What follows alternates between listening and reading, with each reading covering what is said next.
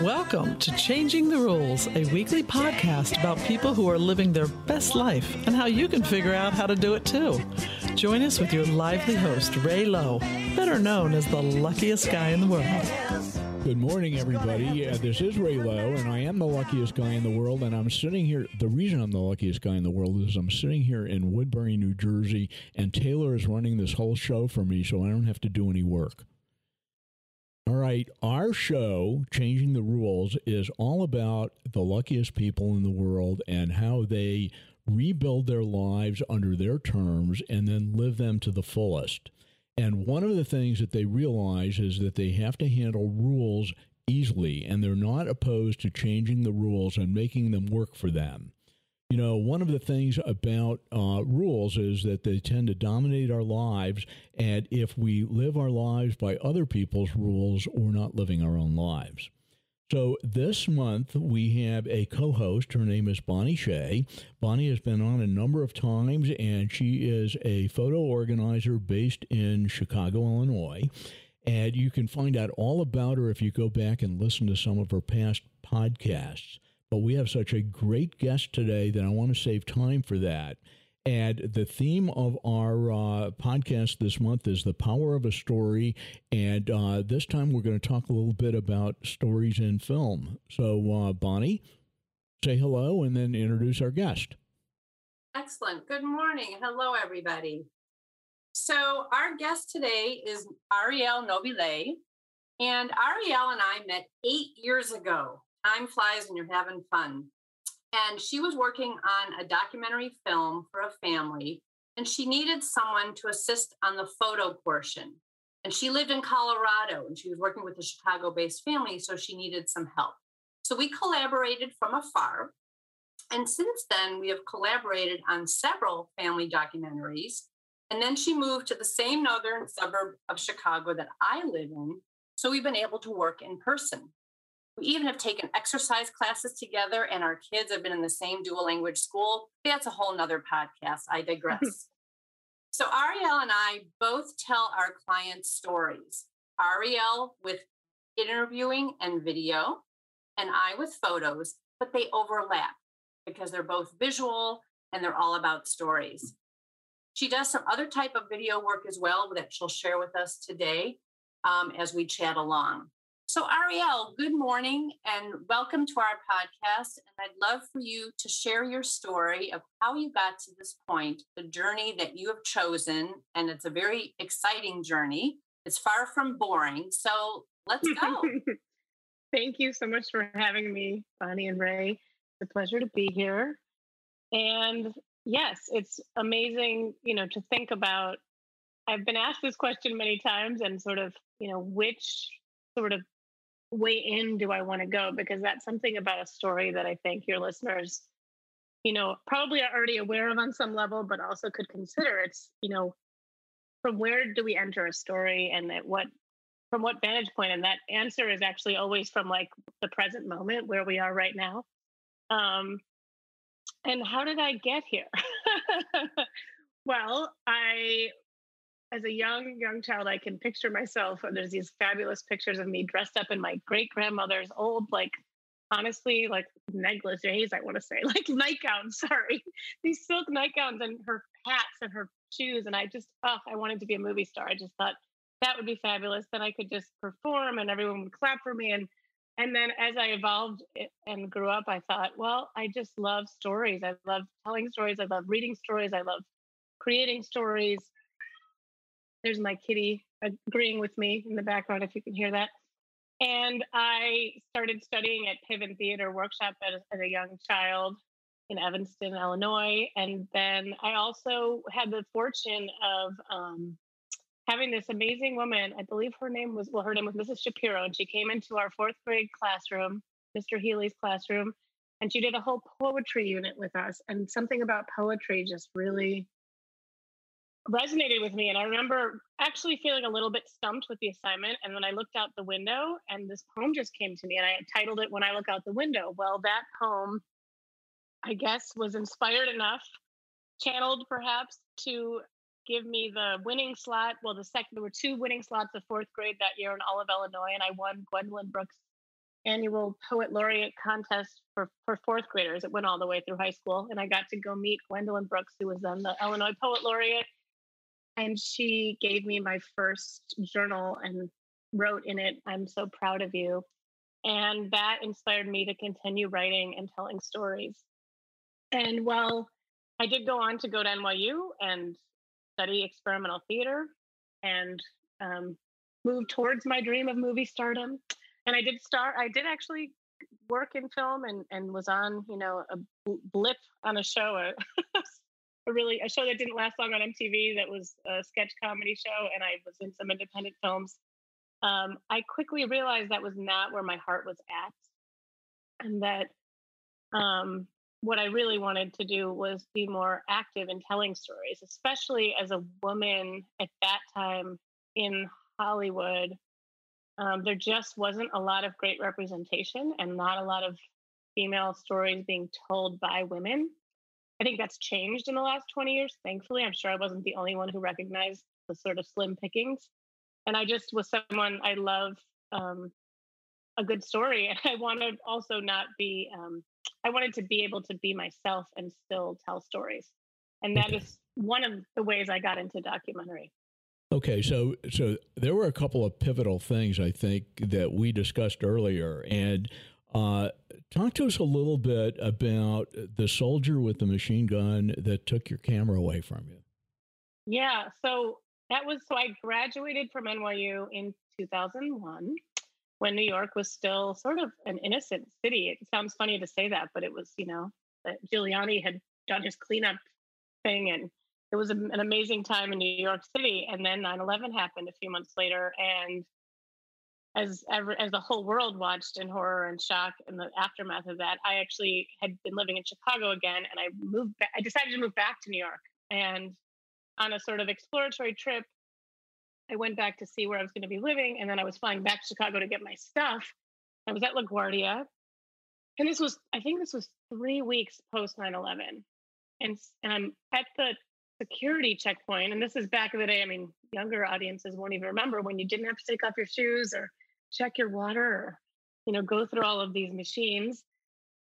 And there was a soldier with a machine gun at the end of the security. And I was just so shocked that my first thought was, I need to document this. I don't don't ask me why, but I had my little point and shoot film camera and so I got it out to take a picture of, of the security with the machine gun because I'd been to other countries where I'd seen soldiers with machine guns, but I'd never seen that in our airport in our society.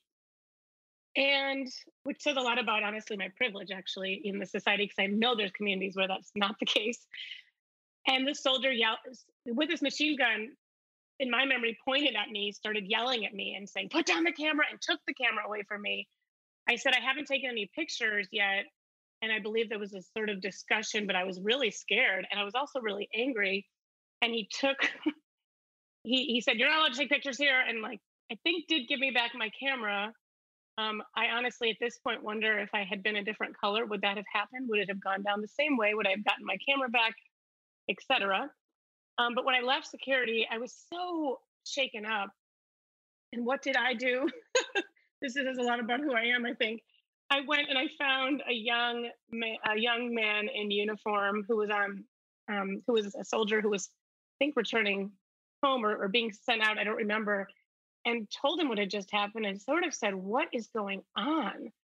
And he actually took me into the the USO area, and I interviewed him. Um, I took some photographs of him, and I basically, in my own way, I know I, I, was told I can't swear, but I basically, you know, gave the finger to um, to the whole to the soldier in my mind that had screamed at me and scared me by interviewing this other young soldier and sort of getting also a sense of what was going on in our country and our, in the psyche and how this young man felt about it. And that was my beginning in some ways of documentary. Although I did make, I didn't tell you this before, Ray, but I did make a documentary about the meaning of life my senior year of high school. Um, so that was actually the first documentary I made. Okay, so you know it's it's interesting that there are certain things that affect all of us if we let them if we let them affect us, and and I mm-hmm. think this this uh, whole story of the soldier and the machine gun was a pivotal one, a pivotal one that you know helped you go where you're going to go. Okay. Uh, you know, there was one other story I think you told us, and it's a parable. Uh, and and again, I think it tells a, a little bit about who you are and and where you're going. And tell us a little bit about the horse story, if you would. Yeah, so I'm doing this. I love. I meditate every day, and I'm currently redoing a 40 day transformation course with davidji, who's a teacher, and you can anyone can do this if you pay for it. It's on Insight Timer. It's an app. And davidji the other day told this story about this farmer who, and this is a parable that go, I think it's like taken from all these different ancient traditions, Sufis and other Asian cultures. So this farmer um, has a horse and he wakes up in the morning and the horse, someone, his son left the gate open and the horse is gone. And the whole village comes to commiserate with him and basically say, "Oh my gosh, that's terrible luck. I'm so, oh, how horrible that this happened to you. Now you're not going to be able to plow your fields your horse is gone. And the farmer's response is, well, I don't know. Let's wait and see what happens. We don't know if this is a good thing or a bad thing. And the next day, his horse returns with five wild horses in tow. And all the villagers come back and they're like, oh my gosh, you're so lucky. This is amazing. Look, now you have six horses and now you'll have more help plowing your fields. And again, the farmer's response is basically like, oh, we'll see. We'll see if this is a good thing or a bad thing. You know, time will tell. And the next day, the farmer's son is trying to, you know, tame one of these wild horses and he falls off and he breaks his arm. And again, the villagers come and they're like, oh my gosh, this is horrible. Your son isn't going to be able to help you. His arm is broken. What a tragedy. This is terrible. So sorry. And again, the farmer's like, we'll see. We'll see. We don't know if this is good or bad. Well, the following day, the army shows up in this village and going, uh, uh, taking all the young and able bodied men on a suicide mission, basically. And the whole village comes out, the, the ones who are left come out to, to say, oh, to this farmer, you are so lucky. Your son doesn't have to go because of his broken arm, and you're too old. And wow, you are so fortunate. And the farmer's like, well, we'll wait and see. And then, of course, this story could go on forever, but the the next uh, thing that davidji, I believe, added to this was that the whole all the people it turns out not to be a suicide mission, and all the people who went come back with like millions of dollars and all this fortune, and and this could just go on forever, right?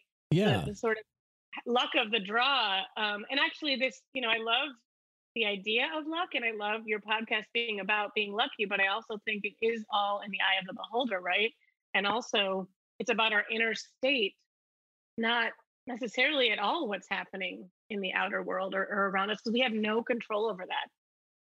And and this I think is who you are because uh, the impression I get from the few times I've had the opportunity to talk with you is that you tend to follow the opportunities, you know, and and you tend you know you don't get the opportunities out of these if you don't open up your eyes and look at them and and uh, I think it demonstrates to a large extent your whole concept of filmmaking. And I want to uh, get into that, but I'm going to let I'm going to let Bonnie come back on and say hello. I haven't let her get a word in edgewise here. okay, but but but let's look a little bit at belonging in the USA. And Bonnie, why don't you introduce what Ariel is doing and uh, uh, because it's exciting.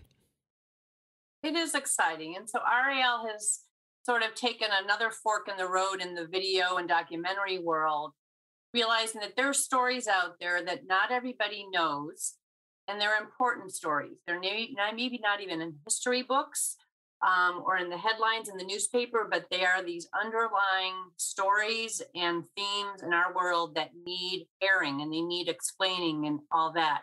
So she created Belonging in the USA, as the umbrella title of her um, series of documentaries that address the various stories that she feels are very important to our world. So, Ariel, why don't you explain and expand about a little bit on that so people can understand and what they're going to look forward to coming out? Thank you, Bonnie. Yes. And, you know, I, it's so funny because you're catching me again in a moment where I'm in this, I would say, state of expansion and um, transformation and so the title of the series, yes, is Belonging in the USA Stories from Our Neighbors. And yet I actually am toying, and I always had the bigger sense that I wanted it to be called Belonging in the World or Belonging in, on this planet because I don't feel like it's only the US that I'm interested in, of course. And I and part of why I called it that was a little bit tongue in cheek because I really believe that if you exist, you belong, and that the United States is built up of people from everywhere in the world. So we all belong in this world if we are here. And so each film, as you said, tells a different story and journey of an individual a couple or an entire family line that somehow intersects with some of the bigger social issues that we're having at this time in history and some of the bigger conversations that I feel like we have to be having. And so um, this is my morning voice. It's very deep and sultry. Um, I warned you guys. um, so I feel like there's just so much that we aren't comfortable talking about. And I feel like films are a way of telling stories that give people a way into bigger conversations and dialogue.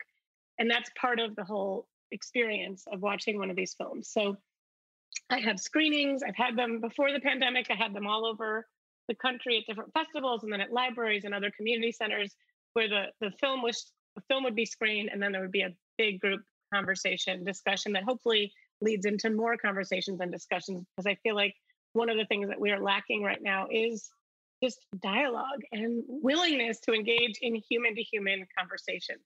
So I don't know if you want me to go into what, what each film is. Um, the first one is you know, about a, a Black Panther from the west side of Chicago who is now a renowned, world renowned storyteller and lives in LA and helps inmates in the uh, California prison system tell their stories and better themselves. Um, the second is about a couple who were disappeared or political prisoners during the Argentinian dictatorship who were exiled to the United States and who have made it their life's work to be human rights activists um, as well as parents and just all around amazing people. And the um, woman in that story is a poet as well, so dear to my heart. And then the third story is a, is one of your guests that you had, Lourdes Nichols. It's her family story about the you know pre-Japanese incarceration to the fallout from that and the long-term effects of such othering and such um, bigotry on a family system and what also can come out three generations later, basically, in the form of, you know, pro activism and in terms of making people more aware of how important it is to remember that we are a we. And when you look down, I love this idea that when you look down from space at this planet, you don't see borders, you don't see countries, you don't see neighborhoods, you just see one us, one we. And we are human we are the human race, and we are lucky to be here. We are. We all are for different reasons.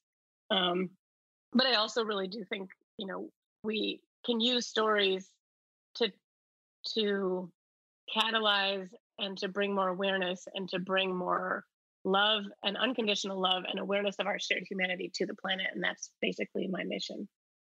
Yeah. Now, in addition to the film, you're doing a series of podcasts also, are you not? Yes, I have. Well, we're about to unleash to the world our Belonging in the USA podcast, which is something that came about because of the pandemic and my um, desire to continue these dialogues with more people. So that will be launching later this summer. Hopefully, your listeners will will subscribe and share. You can find out all about everything we're doing at belongingintheusa.com. There will be a there's a sign up for our newsletter where I send I wouldn't even say monthly, quarterly inspiration and and updates and um, we and we'll have more about the podcast there as well. And all, you can watch trailers for all of the films and sign up to host screenings and you can contribute because we are fundraising always because it is we are a guerrilla grassroots filmmaking organization independent to a fault sometimes. And yeah cool. we need all the support we can get Okay, so so there's one last thing that we have to talk about here that I think is in, incredibly interesting and important. And and when I asked you, you know, what to find you at at some point in time, and what made you get get the direction that you wanted, you came up with an interesting two word phrase: regretted. Oh, regretted, longing. regretted longing. Yes. So, uh, regret and longing. Tell us what regretted longing is. So I have a company called Legacy Connections Films that I started in 2005 by making documentary films about both of my grandmothers, who are thankfully still with us at 91 and 93 years old. And I began that company and that vein of filmmaking because I experienced what I always say is regret and longing. I had been lucky enough to have all of my grandparents in my life until my early 20s. And three of my great grandmothers, one of whom lived until I was a freshman in college. So I had a sort of peopled history of wisdom, or not necessarily wisdom, but of history that I could have tapped into and asked more questions. And so the regret comes from the fact that I didn't ask my great grandmother, who lived to be 100, more about her journey from the Ukraine to Chicago and really about her life in general. I just don't know much. Um, I remember her, but I don't know much about that journey. And the longing comes from wishing that I did. And especially with my grandfathers, one of whom I was particularly close to, gosh, I just, I miss him so much to this day. Even though I do feel his, his spirit and presence, I can't um, ask him the questions, you know. And I, I think I told you this story too. My other grandfather, my paternal grandfather, fought in World War II in Japan. Um, I know that he was very affected by that and had a reverence for Japanese culture, and one, including you know making us all remove our shoes all the time in his house, which I still do to this day. But I I wish now that I'm working on this film about that that I could ask him more because my grandmother met him after his time as a soldier. So she didn't, you know, she got some stories, but I don't know. Did he have PTSD? Did he see battle? What did he see? What did he experience? What was it like to be him, this young Jewish boy in Japan at that time? Um, I just really wish I could get more details on that. You know, on the other hand, I'll say this, and I say this to a lot of my clients that I work with. Sometimes the mystery of our history is what inspires us to be more curious in general in life. And so that regret and longing fuel me, but they also, um, I mean, it's it's. I don't regret the regret and longing, if that makes sense. it, it's sort of only only you would not regret the regretted longing. Real. All right, we're close to the end of our time here. Do you have any final comments you want to make before we sign off? And we'll make sure we post your website so that people can can find "Belonging in the USA," the podcast and the film. Okay, and like and Legacy Connections films too. And yes, I wanted to because I just was hearing myself laugh and remembering you wanted me to mention my my so after I graduated NYU, I went on to do the I was in the first class of the directing program at Second City in Chicago, which is for those of you who don't know, a hugely world famous comedy theater, sketch comedy, and most of the major famous comedians that you know of probably started at Second City, Saturday Night Live came out of Second City, SCTV, all these things came out of all these people and and I uh, made amazing cultural comedic icons came out of Second City. So I started, you know, I did directing there. And that's important because to me, part of getting, not just getting through life, but enjoying and thriving and maybe what you call lucky is my sense of humor and having a sense of humor and being able to notice, even in the midst of horrible, difficult, you know, tragedy or crises, to continue to have a sense of humor. So all of the films that I mentioned for the Belonging series that I you know, deal with very intense topics. But I will tell you this the audience is laughing. Um, and that's one of the reasons I've sort of paused the screenings because it's um, not as satisfying both to the audience or me to not be able to have that shared screening experience because the laughter is what fuels the the depth. Um, if you can make somebody laugh, if you can touch their heart in that way, um, that's touching our humanity. We you know, I don't know. I have amazing cats, but I've never really seen them laugh. I don't know if you all have seen animals laugh. I think that's one of the things that makes us uniquely human. So um, I always want to touch people's hearts in that way and be able to bring that kind of joy so that I can also get to the transformational space that we're pos- that we're able to create when we have access to our feelings. And laughter is one of the best. And um, I think it's a privilege to be able to make people laugh. So, and that's something I learned through Second City. So I wanted to make sure to mention that. Well, that's that's great, and we'll look forward to following you and looking at what you're going to bring out here. And Bonnie, do you have any last minute comments?